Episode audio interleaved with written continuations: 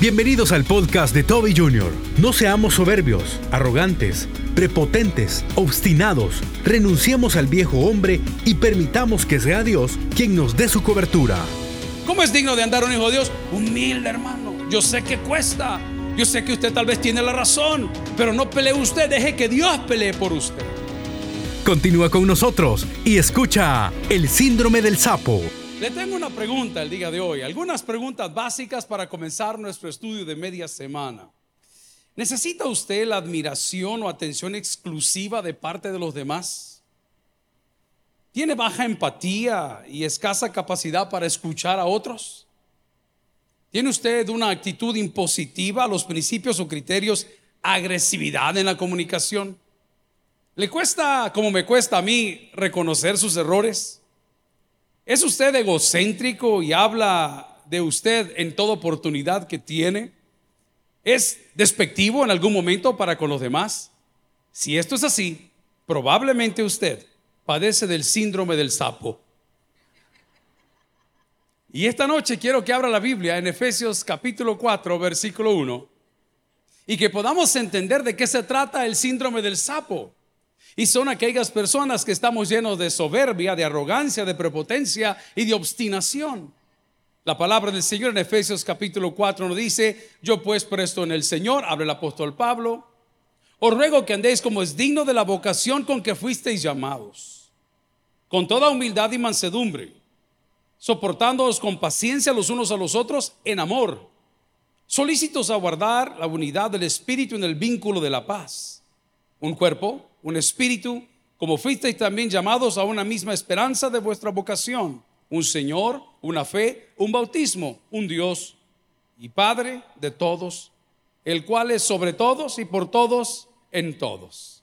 Pero cada uno de nosotros fue dada la gracia conforme a la medida del don de Cristo. Oremos al Señor. Padre, te suplico el día de hoy que podamos romper ese vínculo con el síndrome del sapo Señor, que aprendamos a caminar como tú anduviste entre nosotros para poder tener tu cobertura y tu bendición. Ábranos al corazón. Que esta sea una temporada de bendición y de multiplicación. Te lo suplicamos en acción de gracias en Cristo Jesús. Y la iglesia dice, amén. Pueden sentarse amigos y hermanos. El síndrome del sapo, diga conmigo, el síndrome del sapo. Es curioso saber que cuando usted, o tal vez yo, opto por un camino que no es el camino correcto, estamos expuestos a pagar las consecuencias. El Señor era tan lindo que cuando Él pedía algo de alguien, siempre le daba cobertura. Diga conmigo, cobertura. Los que dan servicios de telefonía se jactan muchas veces de ser la empresa que ofrece mejor cobertura. Ahora las cosas han cambiado. Imagínense que ya existe un chip digital. Lo voy a decir de esa forma para que lo entendamos. Un chip que ya no tiene que poner literalmente el pedacito de, de plástico. Con, no, no, estamos llegando a Jordania y me dice Nacho, mire pastor, aquí podemos comprar ese SIM, ese SIM card, un, un ¿cómo se llama Nacho? eSIM, con E, I, E, un eSIM, es un eSIM. ¿Y de qué se trata eso? Ya no tiene que hacer nada, se va a su teléfono, lo pone en configuración, usted compra el saldo que quiere en el país donde está, entrega su identificación, le dan un código, inmediatamente usted lo mete y no tiene que cambiar nada. Y todavía le pregunta al señor que se lo vende si quiere conservar su, su, su cobertura o su número original o quiere un número del lugar donde usted está. Es curioso saber que la cobertura es cara. Digo conmigo, la cobertura es cara. Los entronques digitales para poder hacer las transmisiones que tenemos acá en Ustream y en todas estas cosas de streaming en vivo es carísimo. Las compañías de cable venían a la iglesia hace años y me decían, pastor, le va a costar cuatro mil dólares mensuales tener un entronque de tal tipo de conexión para poder tener, es carísimo. Sostener la cobertura de algo es carísimo. Poder asegurar un vehículo, poder asegurar su casa, poder asegurar su salud, poder asegurar su vida, es carísimo. Pero el Señor que es grande en misericordia nos dice y nos dice, mire, si usted camina como yo camino, si usted camina como yo anduve, dice Jesús, usted tiene algo garantizado. Lo que va a tener es mi cobertura. Diga conmigo, mi cobertura. Lo voy a probar. En el Antiguo Testamento, cuando le dice, hey, a Faraón, deje ir a mi pueblo para que me rindan culto en el desierto, nunca le dijo, deje ir a mi pueblo para que vayan a la tierra prometida. Porque la tierra prometida es la presencia de Dios. Dígalo conmigo, la tierra prometida es la presencia de Dios. Se lo quiero probar. Hablaba con un caballero el día de hoy que estuvo detenido por algunas semanas. Rapidito, después de 72 horas lo llevaron para el centro penal. Es un tipo, un empresario, una persona normal, no pasó, era un malentendido. Me dice, mire pastor, cuando uno está ahí adentro, todo lo que uno tiene que afuera no vale nada. Diga conmigo, no vale nada. ¿Sabe qué desea uno? Dice él, volver a comenzar. ¿Sabe qué desea uno? Que le den una oportunidad. ¿Sabe qué desea uno? Que las cosas que tienen afuera puedan solventarse por sí mismas o por sí solas para salir y conquistar una vez más. Es curioso saber dónde el dinero no vale nada. En un hospital no vale nada. En un nosocomio no vale nada. En una casa para adulto mayor no vale nada. En un accidente de tránsito, en una falta, no vale nada. El dinero ahí no vale nada. Pero ¿cuánto pesa la presencia de Dios?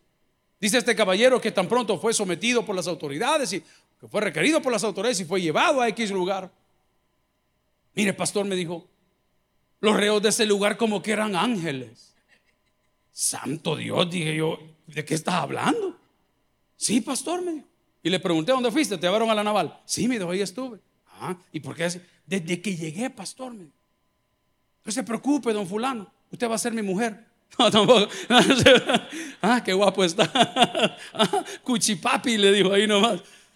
Desde que llegué, pastor, me dijo, que si quería esto, que si quería lo otro. Mire, pastor, me dijo, Dios cumple lo que la palabra dice. Déjeme contarle mi experiencia, me dice él. ¿Cuánto sabes que Dios respalda a sus hijos? Aunque cometan errores. Aunque cometan errores. Por eso es el respaldo de Dios. Dios no respalda a los perfectos. Si los perfectos no tienen necesidad de médico, dice la palabra. El que tiene necesidad de médico es que está enfermo. Y resulta ser que él estaba bastante desanimado. Según lo cuenta, está sentadito, no quiere ver a ningún lado. Y de repente, datos que él me dio, en medio de 150 personas, entra un reo que es pastor y me dice él, me costaba entenderlo, me dijo, porque si es pastor, ¿por qué está preso? ¿Alguien dice amén? Pero Dios sabe lo que hace. Y de repente en medio de los 150 que estaban ahí, comenzó a ver para un lado y yo me decía el que no lo veía. Y caminó hasta donde yo estaba. Y me tomó de la mano. Y me dijo, tu familia está orando por ti. Tu familia no se ha rendido. Y hoy te vas para la casa. Dice que inmediatamente él sin conocer al pastor, porque no creía en su pastorado, mucho menos en lo que le estaba diciendo, él recibió la palabra por fe. ¿Alguien recibe una palabra por fe el día de hoy? Amén. Él recibió la palabra. Pasaron algunas horas. Lo llamaron a firma. Y después de llamarlo a firma le dijeron, vas libre, vas para tu casa. El proceso lo vas a afrontar o enfrentar o como se diga, en libertad. Amigo y hermano, a quien Dios ama, Dios cuida. Y el día de hoy nosotros estamos bajo el cuidado de Dios si caminamos como Dios caminó a través de Cristo. Quiero hacer énfasis en esto. Si actuamos como Dios actuaba a través de Cristo, si amamos como Dios amaba a través de Cristo, estamos garantizados a tener cobertura. Qué difícil es que hasta que tenemos el accidente nos damos cuenta que la póliza no estaba pagada. Ay, hombre, mira, el que el recibo es que me llegó tarde, es que en diciembre se traspapeló por andar comprando en otro almacén, no lo pude pagar y usted que le mete el golpe a carro, la cosa que se va a la desgracia y se da cuenta que no tiene cobertura. Amigos y hermanos, le hago una pregunta, ¿tiene usted la cobertura de Dios? Y no lo digo porque esté aquí en el templo. Lo digo porque usted tiene la cobertura de Dios, tiene que reflejar lo que Dios reflejó a través de Cristo. Quiero que vaya conmigo a una cita en Primera de Pedro, capítulo 2, versículo 21. La palabra dice, pues para esto fuisteis llamados. El llamado de Dios tiene un propósito. El llamado de Dios no es que sigamos como llegamos. El llamado de Dios es que crezcamos. El llamado de Dios es que nos multipliquemos. El llamado de Dios es que bendigamos personas con nuestro trabajo, con nuestra empresa. Mañana salimos para Boston un fin de semana y es mitad conferencias de finanzas en una iglesia y mitad prédicas. Yo le decía a ellos, ¿y qué quieren que les vaya a decir si yo soy un predicador? Yo no soy un hombre de negocios. Pero sí sé hablarte de principios de negocios en la palabra de Dios. ¿Y qué es lo que tenemos que decir? Que hay que hacer las cosas bien. La palabra dice que con esto, para esto fuisteis llamados, porque había un propósito, pues también Cristo sufrió por vosotros, dejándoos, que nos dejó? Ejemplo para que sigáis, que dice la palabra, sus pisadas. Amigo y hermano, el síndrome del sapo comienza con la S de soberbia. Diga conmigo con la S de soberbia. A ver. Ya no les voy a hablar más de mi casa porque solo de ellos hablo. Pero siempre hay uno que se la lleve socado. Siempre hay uno que hay que ver cómo uno lo doma porque le escapa a morder en la cara. Soberbia. Soberbia. Amigo y hermano, la soberbia tuvo origen, aunque no me lo crea, no fue en el infierno, fue en el cielo. Y ese ángel que tenía un montón de dones y capacidades dados por Dios, porque los ángeles son criaturas creadas, se comienza a comportar con soberbia. ¿Cómo está su carácter? ¿Cómo se comporta usted para con los demás? ¿Y qué es soberbia? Es un sentimiento de superioridad frente a los demás. ¿Y qué provoca esto? Un trato distante, un trato arrogante. No hay nada más bello que ver un indio con pisto. Es bello. Porque como tienen pisto, Ustedes llegan los otros bichos que creen que son de raza, ¿vea? porque hace tres generaciones llegaron aquí y son chelitos. Y el otro señor, mire, con la gran papelada en la bolsa, el tarjeta de crédito no usa. Si quiere que hablemos el idioma, tengo algunos amigos que tienen empresas que venden insumos, agroservicios, en diferentes lugares. Y me dice, viera qué curioso, pastor, que cuando el hombre humilde llega a comprar un tractor, lo va a pagar de contado. Nunca le pide un descuento. Ay, no vaya a ser don fulano de tal. Hombre, trátame bien, hombre, chero, hombre. Y somos, haceme un descuentito. Si te lo voy a pagar con los puntos de la tarjeta agrícola. Me encanta ver a la gente, pero trabajadora. No son arrogantes. Pero no vaya a ver a la señora subiéndose a un avión con el ajuar de plumas colgado para todos lados las botas de nieve y a Miami va. Soberbia, la arrogancia. ¿Tiene usted un complejo de superioridad frente a los demás? Es una persona que discrimina a otro. Vaya conmigo a la Biblia, Salmo 119, 51. La palabra dice, los soberbios se burlaron mucho de mí, mas no me he apartado. ¿De qué dice? De tu ley hasta la cobertura. Habemos jefes superiores, compañeros de trabajo que por soberbios creemos que nos podemos pasear en la vida de todo. Eso no va a suceder. Not on my watch, no en mi tiempo, dice Dios. Si tiene una persona soberbia en su vida, aférrese a la ley de Dios. Hágame un favor, vamos a cambiar un texto. Vaya conmigo, Proverbios capítulo 3. Le quiero compartir algo que va a salir por ahí el día de mañana. Proverbios capítulo 3, va a entender lo que le digo. Si me ayuda, Proverbios capítulo 3, vamos a hacerlo para que me entienda qué hace la ley de Dios. Proverbios capítulo 3. Hijo mío, no te olvides de mi ley. ¿A dónde se había aferrado el salmista? A la ley de Dios. Diga conmigo ahí el supremo. Hijo mío, no te alejes de mi ley. ¿Y tu corazón qué dice? Parte de mis mandamientos. Sigue en el versículo 2. Porque largura de días y años de vida, ¿qué dice la palabra? Y paz se te aumentarán. El contacto con la palabra del Señor va a limar las asperezas, va a quitarnos los soberbios. Estábamos trabajando aquí en la iglesia porque tenemos todo tipo de personas. Habían tres personas en la oficina, más sus servidores cuatro. Y le digo a uno de ellos, hazme un favor, marcate al compañero tal que te resuelva esto. Necesitamos 95 pesos para unos cepos y unas cosas para poner este rótulo. Estamos trabajando contra el reloj. Pedile que te mande la plata. Y marca el teléfono. Aló, fulano, sí. Mira, le digo, me haces un favor, ¿crees que me puedes facilitar 90 o 90, 60? No me recuerdo cuánto veces. Eh, mira, le digo, ¡pum! Y le colgó el teléfono. Pero yo estaba al lado de él.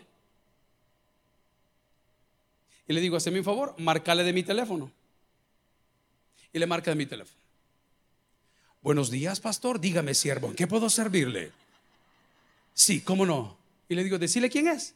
Hola, le dijo, soy Misael. no van a andar tirando el teléfono, no bayunco, hermano. Bye. Es que si hay que topar a los soberbios.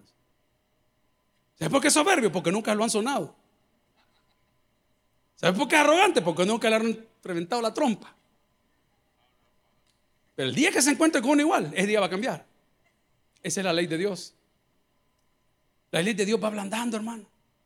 La ley de Dios, yo quisiera que tenga la experiencia de conocer lo que sucede en centros penales. vea como gente que la sociedad dijo, no quiero nada con ellos, que están pagando por cosas que sí hicieron muchos de ellos. No lo conocería, no lo creería. Sirven llevan, colaboran, ponen, hacen, pero ¿y no eran estos los que no querían? La presencia de Dios cambia todas las cosas, hermano.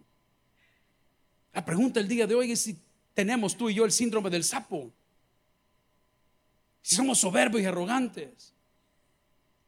Tal vez llegas a la fila del banco y te quieras llevar de socado. Te va a tocar hacerla dos veces, hermano. Tal vez quieres hacer un trámite de un pasaporte, alguna cosita, un DUI, una cosa sencilla, una matrícula de un vehículo, pero llegaste todo soberbio y ¿qué pasó? Los primeros serán postreros, dice la palabra. Y los postreros serán primeros. La palabra del Señor se me acompaña en Efesios capítulo 4, versículos del 1 adelante, no me pierda proverbio, dice, yo pues preso en el Señor os ruego que andéis como es digno. ¿Cómo es digno de andar un hijo de Dios? Humilde, hermano. Yo sé que cuesta. Yo sé que usted tal vez tiene la razón. Pero no pelee usted, deje que Dios pelee por usted. Ese cliente difícil que te saca de quicio todo el tiempo, que te hace sentarte 10 horas, 3 horas, espéreme, ya lo voy a atender, espéreme, ya lo voy a atender. No se preocupe, aquí voy a estar también en el día de su funeral, dígale. Ahí voy a estar yo sentadito. La soberbia no le abre las puertas a nadie. La soberbia, amigo y hermano, preste atención, es un impedimento para ver la gloria de Dios. Dios resiste al soberbio. En pocas palabras, si lo vamos a traducir en un lenguaje coloquial y natural y de esta época, Dios no se lleva con los soberbios. Mejor agachadito, hermano, mejor suavecito. La palabra me dice también allá en el versículo 2 de Efesios capítulo 4, con toda humildad, la primera parte. ¿Qué es humildad? Tener un concepto neutral. Yo no digo que agache la cabeza, pero sea humilde, hermano. Me encanta que los TikTokers y toda esta gente que anda haciendo sus locuras hacen experimentos sociales. Y aparecen los hipotes mal vestidos así en los Estados Unidos, tratando de hablarle a una que se llama gold diggers o las que son rascadoras de oro, que les gustan las cosas buenas. Y el muchacho todo humilde le dice, oye, ¿no quieres tomarte un café conmigo? Y la chica que se ve que es hermosa y muy bien hecha y todo, ay, el hombre, ay, ¿y por qué un café? Ay, ay. No, si yo lo que quiero es conocerte. No, ay, ay, usted, no sé qué. Y de repente el cipote agarra de la bolsa su control y pip, pip. Y hay un carro, hermano, maravilloso, parqueado al lado. Y la bicha comienza a aflojarse los pantalones. ¡Qué terrible! Uno nunca sabe. Por eso la palabra dice que muchos de nosotros, sin saberlo, hemos hospedado ángeles. No sabemos.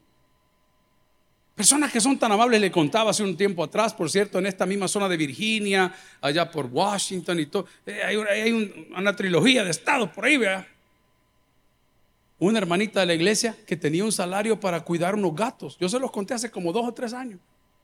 Entonces el pastor me decía, pregúntale, pastor, ¿a qué se dedica?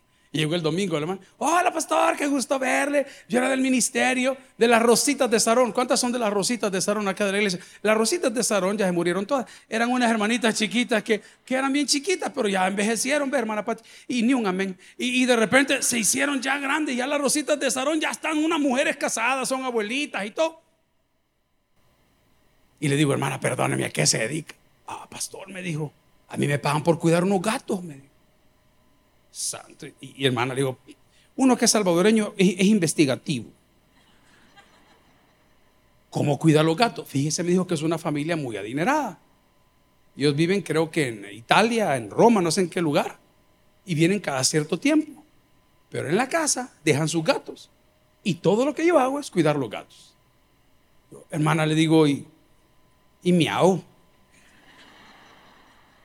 Y cree que no pues puedan cambiar. Mire, pastor, me dijo, fíjese que mis jefes son tan lindos que me han dicho que el día que ellos se mueran, si quedan los gatos, la casa me queda a mí. ¿Alguien quiere cuidar gatos el día? Yo para cuidar gatos, mejor me quedo aquí, pero ya tiene casa en la USA. Amigo y hermano, ¿tienes problemas de soberbia? Yo sé que a mí me pasa cada rato. y uno no sabe ni con quién está hablando. No sabe ni quién tiene al lado.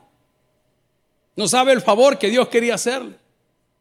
Cosas que suceden en las iglesias, cosas que suceden en las congregaciones. Mire, pastor, fíjate que fulano lo quiere saludar. Mira, le digo, todo el día hemos trabajado, hemos atendido reuniones, predicamos en la mañana, fuimos a la policía a compartir, son las 8 de la noche, quiero ir a cenar. Pastor, si solo le quieren dar una ofrenda de 50 mil dólares, ¿dónde está el hermano? Hermano, el hermano, hermano, I love you, I love you. Mi pana, Esa llamada que no contestaste ayer era para invitarte a comer, Ay, no. Ay, yo le hablo mañana. Ay, no. Y en la noche.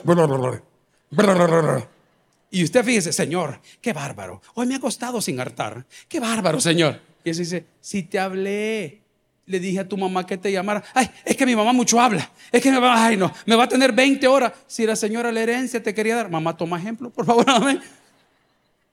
Segundo lugar, el síndrome del sapo no solo está compuesto de la soberbia, sino también de la arrogancia. Arrogancia. Somos personas arrogantes nosotros. Vamos a la Biblia. Veamos qué dice la palabra del Señor. Aquí tenía más textos que leerle. Eh, si quiere, vamos a Filipenses capítulo 2. Aprovechemos ese texto que está puesto por ahí. Filipenses capítulo versículo 3. ¿Qué dice la palabra? Nada hagáis por contienda o por vanagloria. Antes bien dice la palabra con humildad, estimando a cada uno de los demás como superior a él mismo. A ver, voy a preguntar, ¿eres arrogante? ¿Cómo te llamas tú? Licenciado. El bachi, ¿ah? bachiller fulano de tal. El doctor, ¿ah? el doctor fulano de tal. El ingeniero. ¿Cómo te llamas tú? ¿Qué entendemos nosotros por esa bendita arrogancia? ¿Cuál es la actitud de superioridad que muchas veces tenemos para con los demás? Es una actitud nefasta, es una actitud que golpea. Porque esto no es entre los amigos, esto es en los matrimonios, en los noviazgos. Y el Señor te dice, hijo, si eres soberbio y, y además eres arrogante, no te puedo dar cobertura. Porque yo no habito donde hay pecado, dice Dios en su palabra. No puedo abrazarte, no puedo cuidarte. Llegamos al, al penalito, le dicen ahora, a la naval. Todo, todo ha cambiado. 72 horas y para cualquier penal que le toque, dependiendo de lo que se le acusa. Y sacaron a todo el mundo así porque están en unas rejas. Se montó la música, pusieron los alimentos, pusimos el sonido, Jorge comenzó a cantar, el otro comenzó a orar y, todo. Y, pero allá al fondo, en la parte de abajo, le digo a uno de los señores que cuidaban ahí, mire, le digo, ¿y, ¿y este señor qué hace ahí? Ah, no, me dijo, ese tipo es soberbio. Ese tipo arrogante de que llegó, quiso darse duro con todo mundo y para que no lo maten lo tenemos ahí. Muchas veces esa arrogancia nos ha hecho pasar las navidades y los años nuevos más solos de toda nuestra vida. No quisiste ceder. ¿Cuántos de nosotros que estamos en esa edad de ya casi nietos, casi padres, casi hijos, casi esposos, Estamos pagando las consecuencias de nuestra arrogancia. Yo no necesito de nadie. Estaba viendo, ¿cómo se llama este actor? Siempre se me olvida. El famoso actor mexicano que es de las cine de oro. ¿Cómo se llama? André García. Hermana Pati Calmada.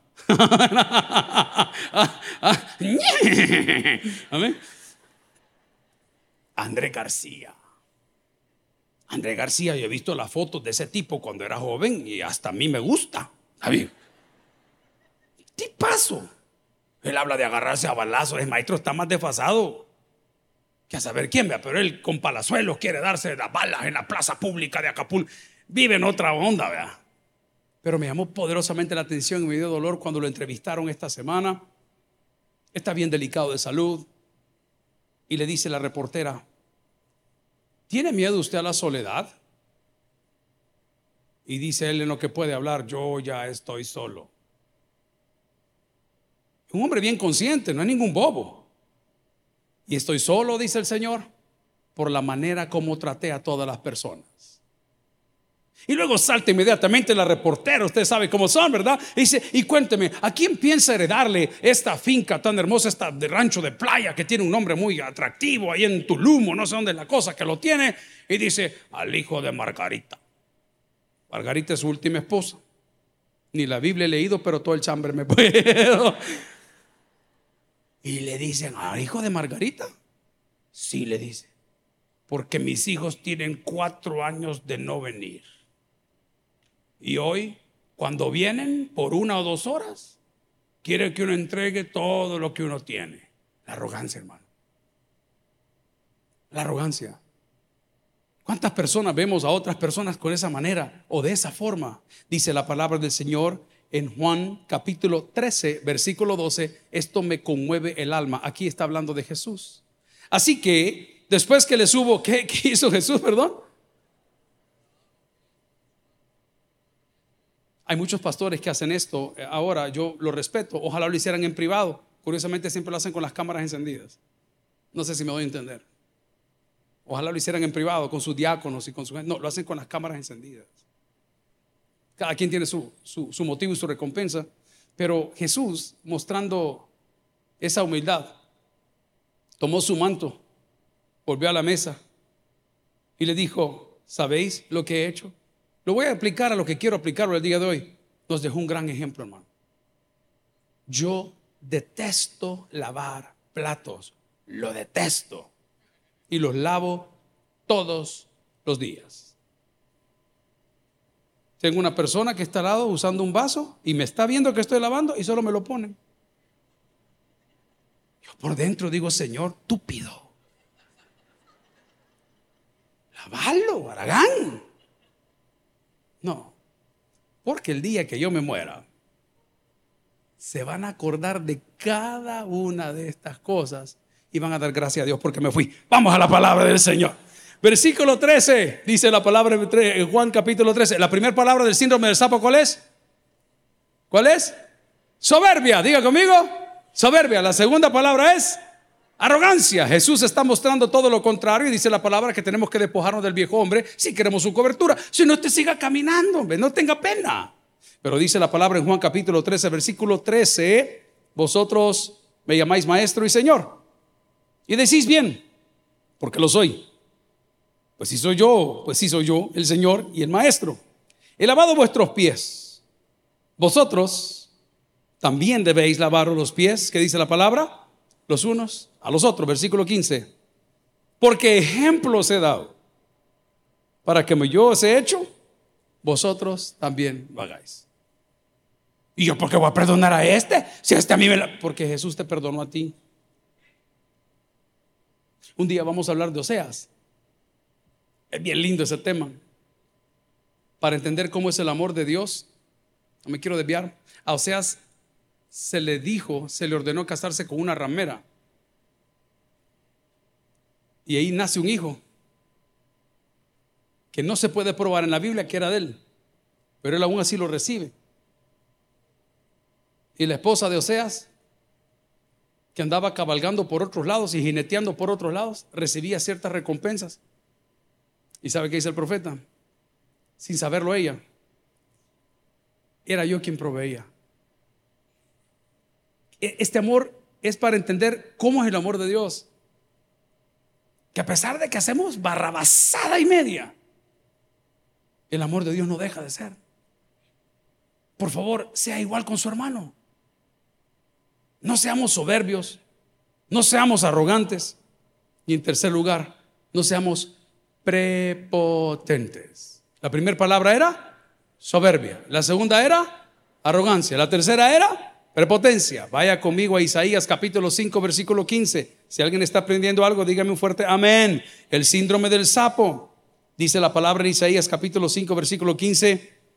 Y el hombre será humillado y el varón será abatido. Y serán bajados los de ojos altivos. ¿Quién firma? Dios. Dios. La prepotencia. Hermano, quiero recordarle que el cargo público que usted ostenta el día de hoy no es para siempre. Que la platica que tiene la bolsa hoy no es para siempre. Y que la belleza que tiene hoy no es para siempre. Llegará un momento en que si nosotros somos soberbios, somos arrogantes y somos prepotentes, Dios va a tener que quebrar nuestro corazón para que entendamos que Dios no comparte ese tipo de acciones ni pensamientos.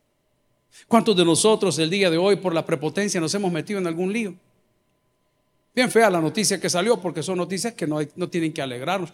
A un cantante bien famoso lo metieron al bote hace poco, ya lo soltaron. Era un pleito de colonia.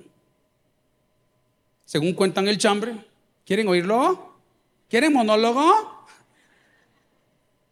Unos perros salieron de la casa, mordieron a un familiar del cantante, el cantante fue a reclamar por los perros y la cosa se salió de control y se sonaron.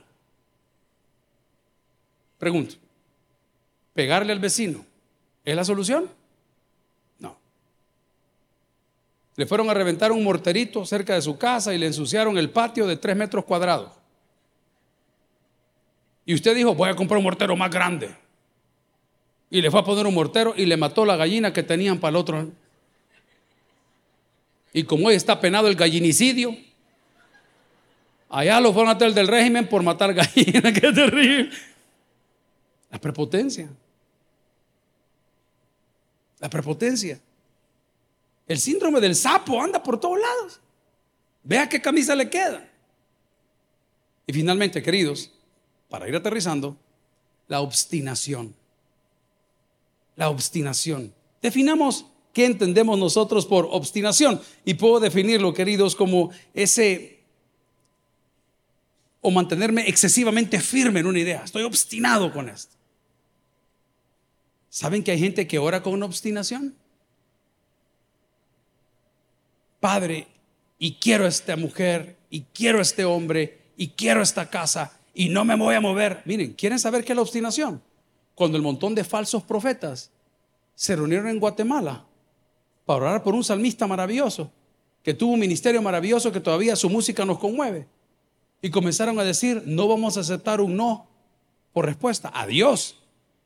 Cuando Dios tiene planes para cada persona, cuando Dios tiene tiempos para cada persona. Y todo el mundo les aplaude y sigue comprando su música, lo sigue siguiendo cuando la palabra dice que si uno de estos mentirosos dice algo en nombre de Dios y no le pega, Dios nunca habló a través de ellos. ¿Para qué lo va a seguir oyendo, hermano? Pero hubo uno.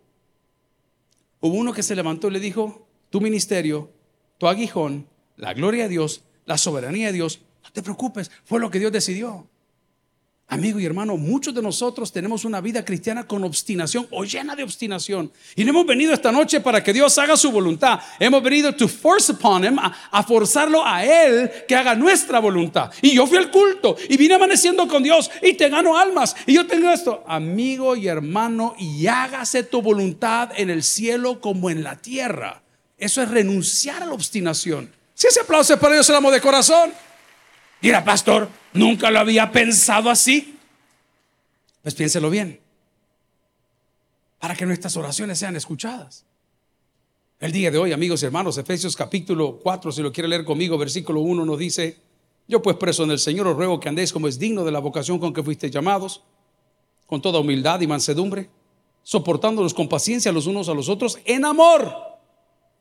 Tres, solícitos en guardar la unidad del Espíritu en el vínculo de la paz un cuerpo, un espíritu, como fuisteis también llamados a una misma esperanza de vuestra vocación, un Señor, una fe, un bautismo, un Dios y Padre de todos, el cual es sobre todos y por todos y en todos. ¿Será que estamos portándonos soberbios? ¿Será que estamos portándonos arrogantes? ¿Será que estamos portándonos prepotentes? ¿Será que estamos comportándonos con obstinación? Renunciemos el día de hoy. Despojémonos del viejo hombre y permitamos que sea Dios quien nos dé la cobertura. El que tiene oídos para el que oiga, vamos a orar. Gloria al Señor. Si el mensaje ha impactado tu vida, puedes visitar www.tabernaculo.net y sigamos aprendiendo más de las enseñanzas del pastor Toby Jr. También puedes buscarlo en las redes sociales, en Instagram, Twitter y YouTube como Toby Jr. Taber y en Facebook como Toby Jr. No te pierdas nuestro siguiente podcast.